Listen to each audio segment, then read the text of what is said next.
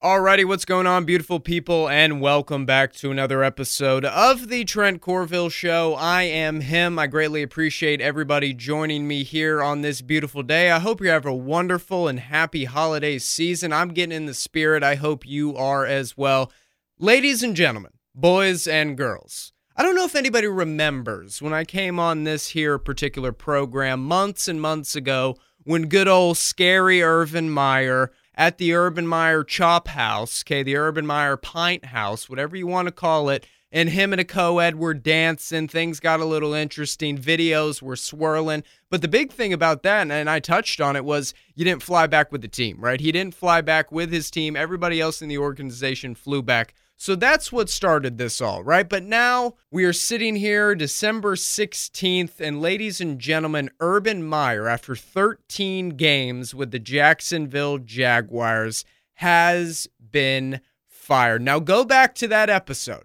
Go back to that episode, and I told you he would not last the entire season. I said that. I said that, and my, my views have changed as the season went on. You know, I was like, okay, maybe after the season, maybe they'll give him another year. Maybe they'll let him test out. Who knows? Shad Khan's a clown. Okay, the owner of the Jacksonville Jaguars is an absolute moron, and we all know it, okay? They've had four head coaches in the last ten years. You know why. You know why. I think, honestly, in the hierarchy of N F L football, right, I think the head coach, it goes back to the owner. It has to go back to the owner because the owner makes the final decision, right? I mean, that's why the Cowboys, you know, Jerry Jones was getting hated on for years and years because Jason Garrett wasn't performing as a head coach, and he kept him around because uh, he's like a son to me. He He's like a son to me. He played on this team. He had the star on his helmet, and now he has the star on his chest coaching for the Dallas Cowboys. He He's like a son to me. And he did that for about five, six years when the Cowboys had no success. I was wondering if the same was going to happen in Jacksonville. But on this beautiful day, ladies and gentlemen, ding dong, the witch is dead. He's gone. Scary Irvin's out of there. But l- let's take it back, okay? Let's take it back to when Urban Meyer was originally hired, okay? About the first week he was in Jacksonville, he hired a strength coach from Iowa because this man was a racist. He was homophobic. He had incredibly bad tweets. And not only that, rumors came out, and, and the rumors, you know, were proven to be true that this man made racial remarks to black players on the Iowa Hawkeyes team. This is strength and conditioning coach. And for anybody who doesn't know football, the strength and conditioning coach is with the, every single player on the team every single day, knows their body, knows their life. They, they're so ingrained with the program. The strength coach is your right-hand man as a player. Whoever it is, it's like, I know I can go to him for life advice. I know I can go to him for health advice. I know he's going to look out for me because his job is to make me the best person I can possibly be, not only on the field, but off the field. The strength coach, you spend a lot of time with the strength coach, right? And to hire a man who had all of these allegations for being an incredibly horrible human, to bring him into an N F L franchise raised the red flag immediately. What are you doing, Urban? And then Urban came in a press conference. He said, well, you know, I've thought about it, and I realized it wasn't a good idea. And so, you know, he's not going to be joining the staff anymore, but he's a good friend, and I appreciate him. Oh, that's good. Uh, good look. Good look, Herb. Next thing, okay? Next thing he does. Let's go to the N F L draft. What happened in the N F L draft? The Jacksonville Jaguars take Trevor Lawrence, number one overall, as they should have. As they should have. Trevor Lawrence was the best quarterback. Actually, I mean, when you're looking at it now, Mac Jones was probably, should have been taken number one. Should have been taken number one. He was, he definitely could have won the Heisman if it wasn't for the guy he was throwing footballs to, who is an absolute dominant football player, twenty-three receiving touchdowns in a fourteen-game season. That's Heisman immediately. That doesn't happen. I mean, it's very rare for a receiver, too, to win the Heisman Trophy, and for him to do it in such beautiful fashion. And that's also the crazy thing about Alabama when you look at him, because Jaylen Waddle, who went six overall to the Miami Dolphins, he was the Heisman, like one of the Heisman favorites going into the season. And then he gets hurt. He's out for the year. Oh, next man up, Devontae Smith. He scores twenty-three touchdowns. But I look back on it, you know, who was throwing him the football? It was Mac Jones. If it wasn't for Devontae Smith, Mac Jones was the by far favorite to win the Heisman Trophy. Mac Jones is a phenomenal quarterback, and we're seeing it. And, and again, people are saying, oh, it's the Patriots. It's how, what he has. Sure, Bill Belichick's the greatest football coach we have ever seen and we will ever see. You know, it's it's simple as that. He's in a good system. He's got good players, not great players, but good players around him. So when you look back on it, it's probably like, oh, we should have taken Mac Jones number one. But again, we can play the whole hypothetical game like, all right, you throw Mac Jones into the system that they have in Jacksonville and the players they have in Jacksonville, he probably would have similar success, and that's very minuscule, like Trevor Lawrence is having. Trevor Lawrence, I mean, last week threw four interceptions. First time he threw four interceptions in his entire football career, including high school and college. That's why he was taken number one overall, right? Like, that's why. The kid only lost five regular season games from high school to college. Isn't that crazy? That's why he was taken number one overall. And then when I look at it now, I mean, Trey Lance. All right, let's get into rookie quarterbacks for a minute because this sparked a good conversation for me, so we're just going to do it now. Um, so Trey Lance, obviously, Jimmy Garoppolo, when he's healthy, is a good quarterback. And, you know, also San Francisco has a good offensive line. They have great receivers, good running backs. Debo Samuel, I mean, Debo Samuel's getting ten carries a game, and he's a wide receiver. He's getting five catches a game, ten carries a game. It's like, I mean, what more could you ask for as far as a quarterback? You're like, oh, I know I can rely on this guy. Brandon Aiku as well. He's doing great. Trey Lance, they took him number three overall. I bet as well San Francisco is kicking themselves because Mac Jones was sitting on the board. And that was the rumor going into the draft, like, hey, San Francisco traded up to get Mac Jones. They want Mac Jones. Kyle Shanahan wants Mac Jones. No, instead, okay, ready? Here's what we're going to do. We're going to take a quarterback from North Dakota State who played nineteen games at North Dakota State, had one good season, and the numbers are crazy that he put up. But again, where was he playing? North Dakota State. That's all you need to know. That's all I need to know. Carson Wentz, perfect example. One M V P-like season, never been the same again. He's never been through anything adversity-wise as far as football goes, and that starts in the college level. That starts in the college level. Mac Jones has been through it. He's played in the S E C. He's played in a packed Tiger Stadium. one hundred thousand deep in Death Valley screaming at him, throwing beers at him. He's been through it, you know? Justin Fields, Ohio State, he's been through it. Trevor Lawrence, same thing. They've been through it. What are we doing drafting a guy at North Dakota State? They play in a dome in North Dakota against Grambling State. What the hell are we doing? What the, that, that was one of the worst picks. Probably will go down as worst pick in the N F L draft. But Trevor Lawrence, okay, he was obviously the number one pick. But what Urban and, you know, the Jacksonville staff did, they drafted in the twenty-fourth overall pick. They already had James Robinson, who he has sparked a lot of conversation because he is by far, he, he's a very good running back. Granted, they don't have a great offensive line, but you can't rely on a rookie quarterback to throw the football forty times a game. And that's what they're trying to do with Trevor Lawrence. Hindsight, why he throws four interceptions in a ball game. That's why. You, they gave James Robinson eight carries. This is the N F L. You give him fifteen, twenty carries. That's what you do if the pass game isn't working. Urban, hello, open your eyes. And he obviously, Urban sits there, you know, on the sidelines looking down half the time. But so with the twenty, they had two first round picks. And with the twenty-fourth overall pick, they took Travis Etienne. Now, granted, Travis Etienne, great running back. Great running back at Clemson, changed Clemson's offense completely. Like three fifteen hundred yard seasons in a row. I mean, that does not happen. He was definitely a first-round talent. But when you look at the roster that Jacksonville had, they had Carlos Hyde, James Robinson, I'm blanking on the other running back. Why do you need another running back? And you know what Urban said? Oh, he's actually, this is Travis Etienne, three seasons over one thousand yards, okay, at Clemson. Two seasons, I believe, fifteen hundred. That's no joke. That's a running back. He says, you know what we're going to do, actually? We're going to play him in the slot. He's going to be a slot receiver in the N F L. What?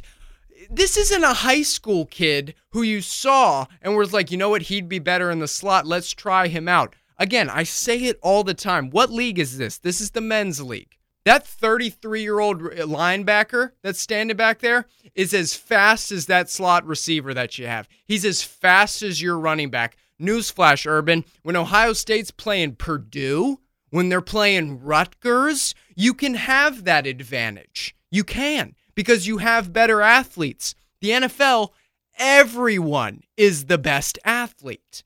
It's the men's league. It is the world premier league of football. And you're coming in there being like, oh, no, no, no. I, he's going to be like a Percy Harvin type. Percy Harvin never panned out in the N F L, probably for good reason, because he was a great college player. It happens all the time. So, you know, shaky move there. And then everybody knows what happened in June. The signing of Tim Tebow to play tight end for the Jacksonville Jaguars. Now, I've said it a couple times, like, you know, I understand in a way what Urban was trying to do. But when I look back on it, what the hell was he trying to do? Like, this is a quarterback who, let, let, in practice, if, if you don't know, let me educate you. Quarterbacks wear a red jersey in practice. You don't touch the quarterback. You don't touch them. Like, you go on Hard Knocks all the time. Even if a D lineman, like, bumps into him when they're rushing the passer in, in a practice drill, oh, they get blit. It's it's horrible.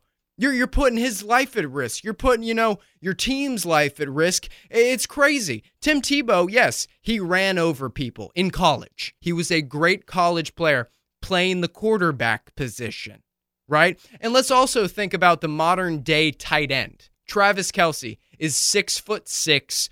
two hundred thirty-five pounds, is faster than Tim Tebow. He's stronger than Tim Tebow and can jump higher than Tim Tebow. Darren Waller, six foot six, two hundred forty pounds, lists the same things. Every team has a guy like that. Obviously not to the level of a Travis Kelce or a Darren Waller, but you understand my point.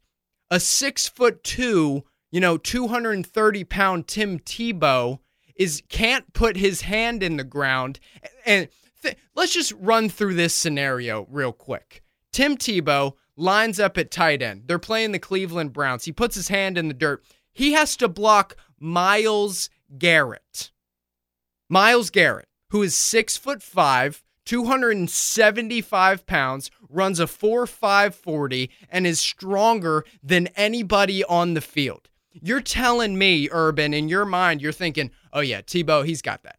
Oh, trust me. No, I saw him play quarterback in college. He can block. He can block. And we saw it in the preseason. We saw it. Literally, I, and look, I, I wasn't a physical player. I didn't like getting hit. Tebow looked like me when, when I was out playing football. Like, he was trying to put his shoulder into people. I, it was embarrassing. So that's another shaky move. And then I'll bring it back, obviously. A Thursday night football loss to the Cincinnati Bengals. And what does Urban Meyer do? Instead of getting back on the team plane with your entire coaching staff and players, he says, you know what? No, I'm going to take some time. We don't have a bye week next week, even though the Thursday night football, it's a mini bye. You know, you get Friday, Saturday, Sunday, maybe even Monday off. You come back on Tuesday. That's a mini bye for sure. He says, no, no, no. I'm going to go see the grandkids. You know, uh, you guys have fun. I mean, and I listened to tons of former players talk about this because I thought I was going crazy. I was like, that's so wrong. You know, you can't do that as an N F L coach. And I heard, you know, McAfee, A J Hawk, Ryan Clark, guys like that talk about it. Even Chuck Pagano, former, you know, N F L coach, he's like, that is obscene. That is something we've never heard about, seen before. And it's because the entitlement Urban Meyer thinks he has. And then obviously the video with the young co-ed comes out and it's like, oh, okay, so this is a Saturday night. We flew home to Jacksonville while you're still here. Okay, that's pretty interesting. I, I don't understand that completely, but that's pretty interesting. Okay. And then throughout the season, we are hearing about Marvin Jones, who is a veteran wide receiver. He is a great, great wide receiver. We're hearing rumors that he's leaving practice because he can't deal with Urban Meyer. He's saying, this guy's a clown. I'm not doing it. We can't deal with it. All right. So he has to be told to come back. And apparently they've both, you know, disputed the rumors, but I could see this happening. Like Marvin Jones got in his face and said, hey, w- this doesn't work like this. You don't talk to grown men who make more money than you. You don't talk to us like this. That can't happen. And then obviously the rumors come out that Urban Meyer in a staff meeting, you know, sat down all of his assistant coaches, who, by the way, I did some research. Three of his assistant coaches have Super Bowl rings being assistants on other teams. And Urban's going coach by coach, basically saying, what's your resume? Prove to me why you need to be here. Hey, Urban, what's your resume? What have you done? Oh, you've won two games. We've won Super Bowls. Nick Saban has won a million national championships. He couldn't get it done in the N F L. They ran him out of town. He had players get in his face and be like, who are you talking to? I'm a grown man. Who are you talking to? And he's like, all right, I get, you're right. I'm out. Urban is like, oh, no, no, no. See, I've got three national championships in college. I can I can talk to you like this. And then the final straw, the final straw, former Jaguars kicker. He was there during the preseason, Josh Lambo. Okay. A story comes out, and, and Josh Lambo did an interview, and there's a good clip about it. Urban, during the preseason, comes up to a grown man, a grown N F L kicker, and kicks him in the hamstring and says, hey, Dip S, make your effing kicks. Ponder that idea for a minute. Ponder that idea. Think about, think about it this way.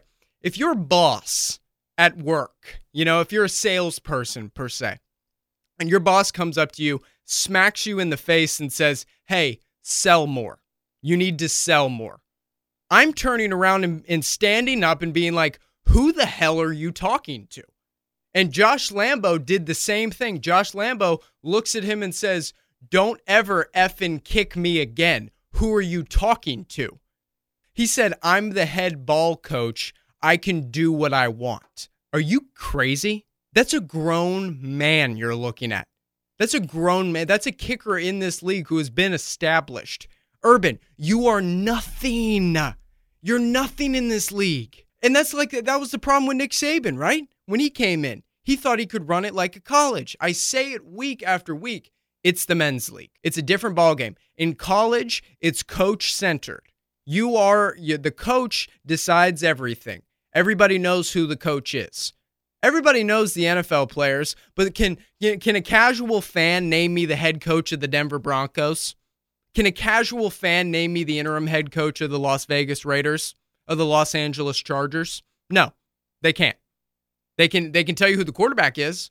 They can tell you who the running back is. They can't tell you who the coach is. Who cares? Players are the product on the field. But in college, it's a different story. And Urban wanted to be like, all right, I've got, you know, I've got my first round pick. My quarterback, okay? It's just me and him. You can't win like that. You can beat Purdue and Rutgers doing that. You can't beat even the New York Jets. You can't beat them. Because week after week, I, I'll say it once and I'll say it a million times, every per, every team in the N F L, any given Sunday, you can lose. Any given Sunday, even in the playoffs. We've seen it. The nine and seven New York Giants, perfect example. They beat a six, the undefeated New England Patriots team in the Super Bowl. The Giants weren't supposed to get there. That happened, okay? If you're telling me that, all right, Wake Forest is going to beat Alabama in the playoffs, they're going to beat Michigan in the playoffs, whatever drugs you're smoking, I want. Because that's absolutely nonsense. That just doesn't happen in the college, in the, in the N F L. It doesn't happen. You know what I'm saying? It can't happen. Why would it happen? And so Urban now, obviously, he's out of Jacksonville. Shad Khan, you know, he came out and gave a sappy old. He said, basically, he says, as I stated in October after the uh, after the co-ed incident, if you will, as I stated in October, regaining our trust and respect was essential. Regrettably, it did not happen. The players hated him. The assistant coaches hated him. He he, does, he only cares about himself, and that's what. That's one of my main problems with humans in general, who just love, love, love on themselves. They they can't do any wrong. Everybody else is doing something wrong. And that's why it's affecting them. But Urban Meyer's out. It's a beautiful day to be alive, ladies and gentlemen. That's my Urban Meyer rant. We're going to move on here real quick because there is something I want to touch on before we get out of here. Coach Prime, Deion Sanders, and Jackson State. So the number one recruit in high school football, or number two, depending on who you look at, Travis Hunter. Okay, Travis Hunter Junior Excuse me. Got to throw the junior in there. Travis Hunter Junior, about about six foot one, one hundred seventy pounds. I I, I actually watched a, a highlight film of this guy. One of the best athletes I've ever seen. One of the best. I mean, he's a two-way player at a six A school in Georgia, if that tells you anything. That doesn't happen. This guy's a baller, okay? So he was originally committed to Florida State. Deion Sanders, You know, he went to Florida State, okay? Georgia was also in the mix. And a day before the early signing period in college football, Deion Sanders goes on the Pro Football Football show that he does on, yes, that's the real title, on Barstool Sports. And he says to, you know, the other hosts that are there, he says, we've got something coming tomorrow. We're going to shock the world tomorrow. Now, granted, backstory on Jackson State. It's an H B C U, historic black college or university.